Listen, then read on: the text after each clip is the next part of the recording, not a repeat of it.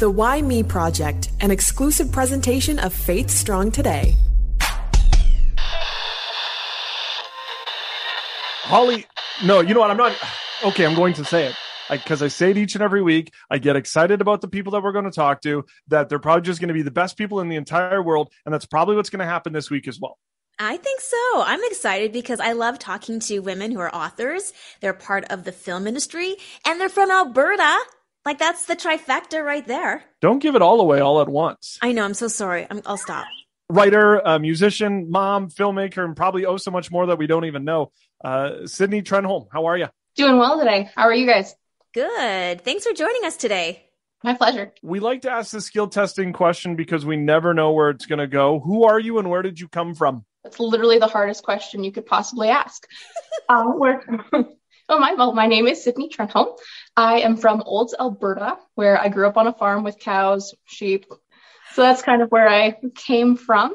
Growing up, I was able to go to a Christian school, so I have a fair amount of that education behind my back, I guess. And yeah, grew up in a Christian home, so I've got a lot of those values drilled into me in a very, very wonderful way. Did you feel pressure to go to bridal, aka Bible college? Not in the typical way, actually. Um, it's a different, inter- interesting story. I did go to Bible college for a year, but that was more of a between God and I thing than a family thing, if that makes sense. Mm-hmm. And there was definitely no spouse seeking involved in that. I actually was in a very serious relationship before I left. So no bridal college for me. You're off limits. When you grow up in a small town, I mean, the, the pickings aren't as much as they would be in a larger city. So how long is it, or how long have you and uh, your husband been together for? Well, we've been married three years now. I've known him for pushing eight years. We met at my school, small little school I always found that growing up in, uh, well, I grew up in a smaller community just outside of Edmonton, went to a private Christian school, and you really form some incredible relationships that last a lifetime. For you, what were some of the, the takeaways from having that kind of upbringing? Well, I did get a husband, so that's nice. Think some drama later in my life. Check. Um, my dad will tell you the same thing. He also went to a small Christian school, and he's like, "So what else did you get from this other than you know a good education, a wife?" Mm-hmm. So I took away some solid friendships, and also just a very firm foundation in what I believed. We did talk about different belief systems, so there was some understanding that not everyone was going to believe the same thing I did. But we also were taught reasons why we believed it, not just that you have to believe it because this is where you currently are. Mm-hmm. So I think feel like leaving the school, I was grounded in a very solidly. I was pretty solidly grounded. Definitely had some questions and worked through some different things since then, but largely I have a base knowledge that I can weave through and I know how to look into things because of what I learned back there. For those who don't know, uh, out of farming communities in Alberta, Olds is probably one of the uh, those foundation for farming because of the school and just the community that you're in. Was there pressure for you to remain on the farm, be a farmer growing up as you grew up with your family? There's always a level of pressure to keep with the family business. So like I did, like I said, grew up on a farm um, my parents never applied that pressure. Like they were always very much so, if you're here and you want to do this, great. My family's been super supportive of my more artistic endeavors. I wouldn't say I was super pressured to stay on the farm just because there's also four siblings, so it wasn't just me. While there's a large farming community around, that's also kind of the expectation is that there's a lot of kids who aren't going to be farmers because you have each farm family has a few kids. So a lot of people end up leaving the farm community and come back rather than hmm. staying around their whole lives. Or they end up staying their whole lives and they have a great story about how they were born on that quarter over there and will die on that quarter over there. and and for all the city people, they're like, "What what's a what's quarter?" A quarter? They're, they're just exactly. not going to get that at all. uh, so you you had said that you had this artistic ability that your parents were you know were they the ones who were pursuing and telling you to go pursue whatever that is? I wouldn't say that they were necessarily pushing like or even telling me to pursue that specific endeavor. It was more of whatever you set your mind to we believe that you can do it and we're going to be there to support you in that. So largely with arts actually growing up my mentality wasn't art focused at all. I enjoyed music. I could play guitar loved singing uh, enjoyed writing doodling, all that fun stuff. Started doing some film work, but I never really saw it as the end goal. In my head, I had it that that wasn't a real career. Therefore, mm. I need to find something that's going to pay my bills.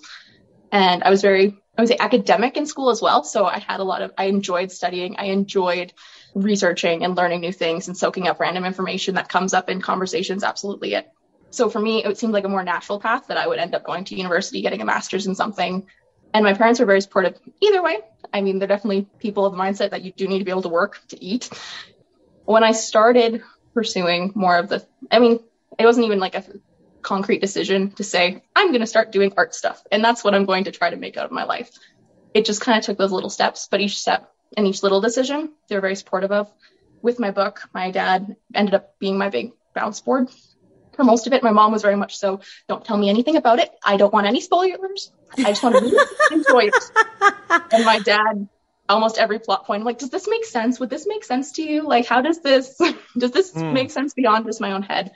And so, especially with some of the more logistical aspects of it, yeah, that's so encouraging because you don't see a lot of um, women authors writing the kind of content that you are writing. Mm. I, I mean, I remember growing up similar situation, and all of our books were like the Mandie series, which I loved um, um, the movie that just came out, Redeeming Love, right? These were incredible books that we all love, but there was like this common theme that they were all women in the 1800s and they were um, pioneers. And in my case, they were all white. I didn't really see anybody who represented me.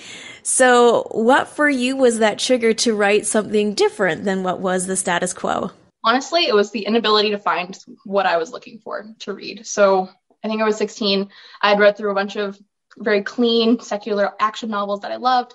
I had searched for a few Christian ones, the similar. I'm like, there's got to be something out there that I can read that has my value system and my worldview and is going to help me think about that from that perspective more without some of the other things you get in a secular worldview, whether that be, I mean, some of the language or even just the whole ends justifying the means mentality. Often with action, we play with where does morality sit? Um, what is actually right, what is actually wrong, especially when you get into like espionage and spies, which I definitely enjoy reading about. um, so I just was looking into it and trying to find out or trying to find a book that I would enjoy reading from that genre. And I remember looking at christianbooks.com and checking out their little teen, I think it was in, yeah, teen fiction. And they had the different breakdowns of the different genres. And the Western romance genre that that niche of the romance genre was the same size as the whole action adventure genre. I remember getting very frustrated because for me, I wasn't interested in reading about romance. I was interested about reading action packed uh, things blowing up, high stakes, uh, character, the warring between what is actually right and what is actually wrong in these situations. I couldn't find that. So I got frustrated enough one day that I said, fine, if I can't find the book I want to read, I guess I'm going to write it. And it kind of started off just as that attitude of, I'm just going to try this. Like, let's see what happens. Hmm. I think there was a part of me that only figured I'd make a few chapters and then maybe wouldn't would realize my idea wasn't quite full enough for this or whatever else. I'd tried writing a few bigger projects before and it hadn't stuck, but this one did. And the more I kept writing, the more it kept growing, the more viable it seemed as an actual story, as well as possibly even a career option for me in being able to be an author of books that are about Jesus and also about spies and assassins and things that generally you wouldn't put in the same sentence. But I mean, I know even you read the Bible and the stories there are pretty action packed. So I don't understand necessarily why we've lost that in our modern literature about it, where you have Paul who was shipwrecked, who was beaten and persecuted like intensely. You have David who was running for his life for can't remember how many years but a decent chunk of time, bringing the excitement of being a Christian into our modern day context was really a drive for me there. You you got to say spoiler alert when you're going to mention those things.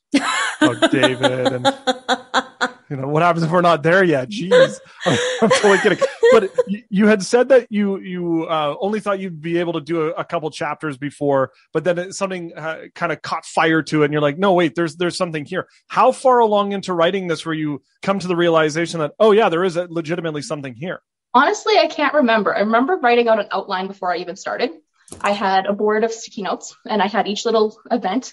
So I wasn't totally going in blind. I remember struggling to write the first half feeling like the first half just wasn't wasn't quite there, but I was still figuring it out, right? I'm like giving myself grace in that. And then I hit the second half and everything just kind of clicked. First drafts, you never know what's going to happen. I mean, no one gets to see the first draft except the author. so it's a fairly safe rule of thumb there. And then I know when I worked on the second draft, everything then I was I was rearranging things, moving scenes from the back to the front and vice versa. It just yeah kind of clicked as no, I think there's actually something here that can be polished and can be made. Is it going to be perfect? No, but is it going to be a whole lot of fun? We can hope so. And thus was the making of By My Own Betrayal. That is quite a compelling title. I'm curious to know, how, without any spoiler alerts, like Johnny was saying, uh, can you give us a quick synopsis of, of the story? Like if you were the trailer person. Definitely. So, quick synopsis with no spoilers. Uh, we start off, and it's about a young woman named Sadie Black who has grown up in a family of assassins, which, shocker, family farm girl who's grown up in a family business. It shouldn't be a surprise necessarily that I read about that, but whatever. so, she grows up in this family business of being a, a hitman. She comes into a unique situation that drives her to Christ and introduces her to this individual she's never heard of before. Before this religion has been kind of just a some people believe it, but we obviously we don't care. Our family's more important than that. Putting food on our table is more important. She wrestles through some things with this whole new idea of a God who would give his life to give us life rather than taking someone's life to maintain her own. Through that, decides that this is someone worth following and as a result must leave her family running for her life, turns herself into the FBI for her punishment in a wonderful turn of events, ends up working with them to help bring down the crime that she was once very heavily involved in and also mm. battling all of those little new worldview changes and questions about what she now believes versus what she did believe. There's a fine line, and, and you had mentioned it about uh, not going too far, but going far enough to get to the point. When you're writing a, a book that has a faith in it, is it difficult to when you're writing not go too far but you know still get that point across. I, I, think about artists when it comes to you know they're not going to swear so it's kind of easy when it comes to music. When it comes to movies i, I mean there's the borderline i mean we talked uh, holly had mentioned redeeming love. When it comes to your stories in your books is it easy or difficult for you as an author to toe that line? It definitely takes a lot of editing i think. That was where a lot of the editing side of things because it goes both ways. You can have it's really easy to go hit the other side where you're kind of pushing into territory that's probably shouldn't be pushed into. Sure. And on the flip side, you can also push into territory that becomes more Bible thumpish than story related. I've personally just kind of had this mental rule of yeah, like keeping the language clean. Any violence that was described wouldn't be the you'd see more of the effects of the violence than you'd actually see the violence. And so just kind of having some of those principles to start off with. So for example, there is death and killing in here. That's not really a spoiler, it's about an assassin. so um, I know even there was one point my editor and I were talking and he had mentioned, he's like, wouldn't there be more blood involved in this scene? I'm like, yes, but I'm not going to focus on that. Hmm. That's my personal decision to keep that part out, not, not out of it. Like it's still there. I think there's a reference to it, but we're not going to go into great detail about the gore of this or the violence or just how awful this is. We're going to keep it more on that side of the line. Similarly, if we're having a conversation about Jesus, it better make sure that we're moving this com- this plot point forward. I wanted to make sure that both on that side, the violence, violence, um, whatever happens in the story was there for a purpose, whether that be awful effects of sin and wrongdoing and all of the ugly stuff, but also in the beauty of what God has given us, making sure that that is also portrayed in a way that is realistic. Because as Christians, we do wrestle through a lot of these issues. And so to, to portray them as we would wrestle through them makes sense.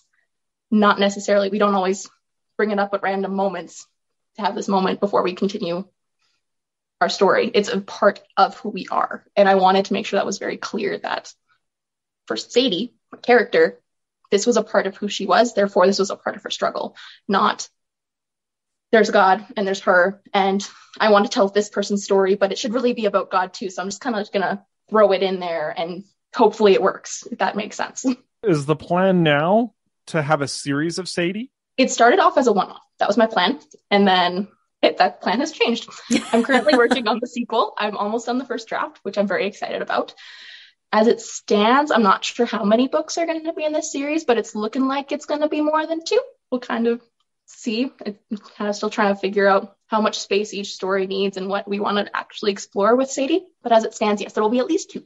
Now you are now a, a mama. You had mentioned that you have a toddler and um, being a, a female author and writing these kinds of stories, has your goal or purpose changed now that you've entered into motherhood? It's definitely adapted the practice of how I go about writing before, you know, I was pretty like had my set time.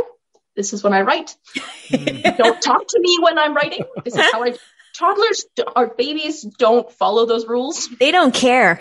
they don't care. you have them down for a nap. You think, great, I'll have you know half an hour, and then they wake up ten minutes later, and you think, nope, okay, I got my coffee ready. That was great.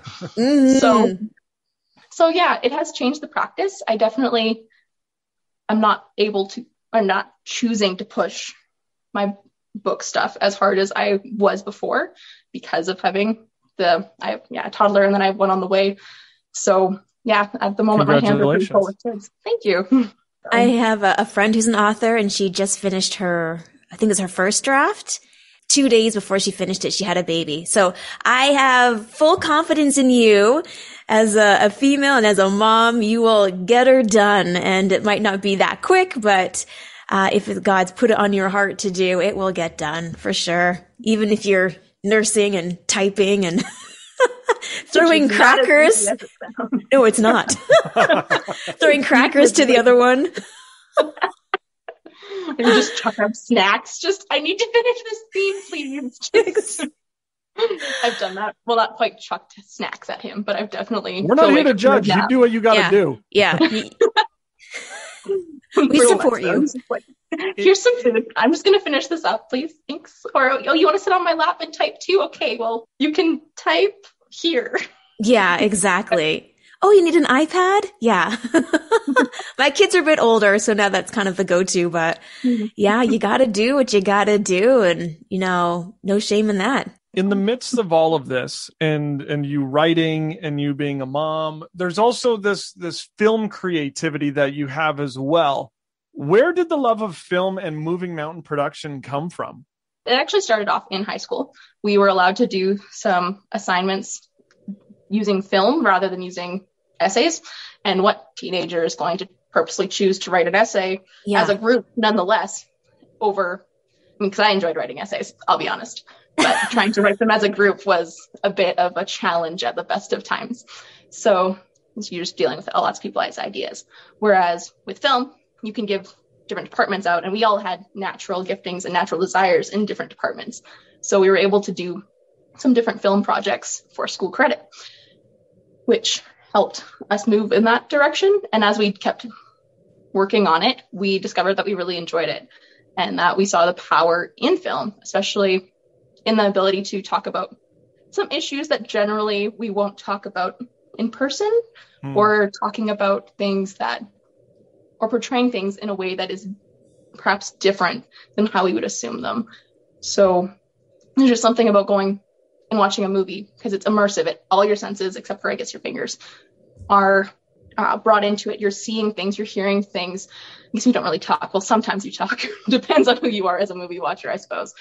But it's a very more, much more immersive experience. And so what you're able to communicate and um, the emotions you're able to bring from people, and therefore it's also the thought processes that you're also able to invoke is a lot different than pretty much any other medium. So we just discovered that there was a lot of power behind film and that it was something that we enjoyed doing and that could be used for the kingdom as well. So we just started, kept taking those small steps, doing some short films. We just actually released a very, very short film, a four minute piece about God's grace after abortion, knowing that that's often a, a key part of that that's missed is just the fact that God loves you and has grace for you despite whatever you've done whether that's lying or cheating or abortion. So we just released that and we kind of were just kind of moving in that direction, still producing smaller pieces. Our goal at the end of it is to create bigger pieces, feature length films. I mean, wouldn't be cool to go to a movie theater with our movie in it? That'd be so fun. But at the moment, we're just taking those steps slowly, knowing it's going to take a lot of time to build.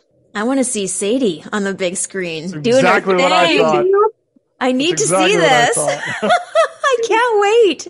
It's like Bourne Identity or something like that, but it's Sadie, a strong female character. I love it. So this has to happen. So no pressure. Okay. Yeah. I know with a lot of things, I have to weigh now because I'm also the writer largely for uh, our film productions. So I have to weigh. It's like, is this a better book idea off the bat, or is it a better movie mm. idea off the bat? Because there are the mm. differences between the two. And I'm like, and there's always the option to adapt it from the book. There's always that option. so, we'll have to see. I would love to see that, but yeah. To, it's interesting because you don't really think of Alberta as this huge place of having lots of uh, film and writers and a lot of the creative. But we talked to Daniel Kumin a, a, few months ago, maybe the end of 2021, and he is from the Red Deer area and he's got a film company too. And so it's really cool seeing all of these pockets in Alberta of people just being creative and, and sharing different stories. Um, have you found within your community or Calgary or Edmonton a good film community to tap into, or is this still something that's fairly new for where you are? There's a few good film communities. We definitely were getting more involved in them before we had the pandemic situation, mm-hmm. which definitely squished things pretty quickly. Um, so now that things are opening back up, we're definitely looking into getting more involved with those communities. But yeah, I mean, I know a lot of film stuff, film work is coming up from the States because if you park in the right spot in Alberta, you're two hours away from pretty much any location type mountains, badlands, forest. Like you can shoot a whole lot of stuff in a very short amount of time just with the different scenery and locations are pretty important when you're doing a visual medium. So yeah, and there is a growing, there's a lot of growing film programs in Calgary, especially. And so I think we'll see a lot more of a film industry in Alberta in the next 10 years here. So I love that. And you were part of the beginning, Trailblazers. That's exciting. well, this is the Why Me Project podcast. So I'm curious to know, you know, as you reflect over your life, has there been any standout why me moments? Definitely. I think there have been a number. You have those little ones, right? The little moments that kind of push you from point A to point B to point B or from point B to point C. But I know, especially looking back in my phase of life and where I am now, this is not where I thought I was going to be in any way, shape, or form. Growing up, or even, yeah, I just, my plan was very much so I was going to go get a very professional career, wear my very professional clothes, and do something that way. I never saw art as this very viable option. And the fact that I'm seeing the power of art and I'm seeing how God has worked things into my life that's allowed me to do it in a way that I would never have imagined. Uh, for me, my plan also in my lovely career world was to probably not get married until I was older. And especially not have kids at a younger age. Not my plan. Um, but there just have been things that God has weaved into my life, such as finding a husband out of high school. And there's a point where that you could be like, no, we're not going to do this. Or I found someone. what are the odds of finding someone else, you know? So not that that was the only reason I married him. Wow, oh. that really awful. You'll do. oh, you'll do, babe. Thanks. Glad you love me. Oh, great. Um, but just how things like that have built into my life now. I have some kids and seeing, learning things about raising kids and real like that's a humbling experience in mm-hmm. just yeah realizing how in some ways powerless you are to affect what goes on like they're their own little human beings as much as you can read every parenting book and this is how you same time they have minds of their own and that these kids ultimately are in god's hands. When you hear about i mean we just came out of the baby season with my toddler right? So all the SIDS statistics and just oh, like i know. that my kid could just not wake up tomorrow and just realizing that god every breath is a gift and the breath of your kids is a gift. A lot of i think that aspect of the why me would be this is a life that I never would have thought of for myself. Mm-hmm. And the fact that God has moved in so many ways to change my direction is very wonderful because I think I'm way happier here. I look at the other options and I'm like, you know what? I probably would have enjoyed myself or I probably would have felt fulfilled in some capacity with my own d- dreams and desires. But the fact that God came into my life and said, no, we're going to take you here and put you here and change your desires to match my desires is incredible. And a lot of times, yeah, it leaves me kind of saying, why, why do I get this? Why is this me? But just understanding that God's grace in our lives and how he's brought us, like brought me through changing desires and some of the grieving process that happens when you have to let go of some of your other dreams. That was definitely something I've worked through, is sometimes still work through. I'm going to be honest.